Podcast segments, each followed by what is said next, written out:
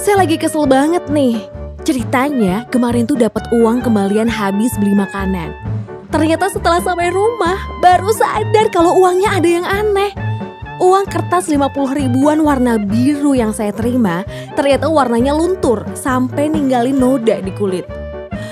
Aduh ya ampun, seumur hidup belum pernah ngalamin hal ini. Sial deh dapat uang palsu.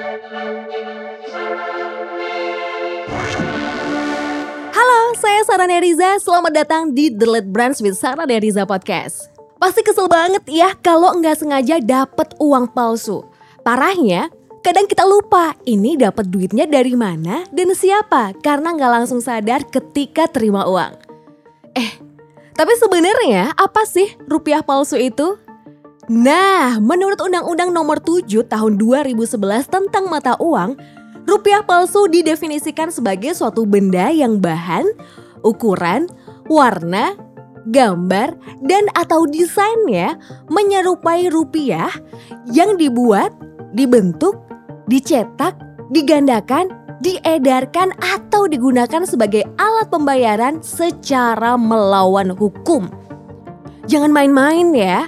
Pemalsuan rupiah itu merupakan tindakan yang melanggar hukum loh.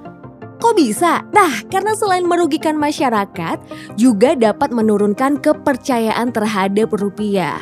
Rupiah itu merupakan alat pembayaran yang sah di negara kesatuan Republik Indonesia dan salah satu simbol kedaulatan negara yang harus dihormati dan dibanggakan oleh seluruh warga negara.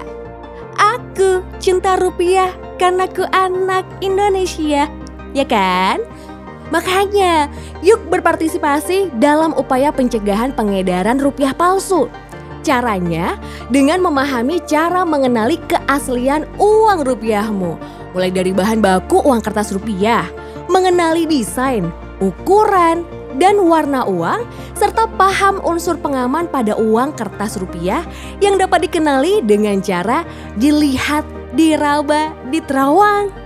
Terima kasih ya sudah mendengarkan The Late Brands with Sarah Neriza Podcast.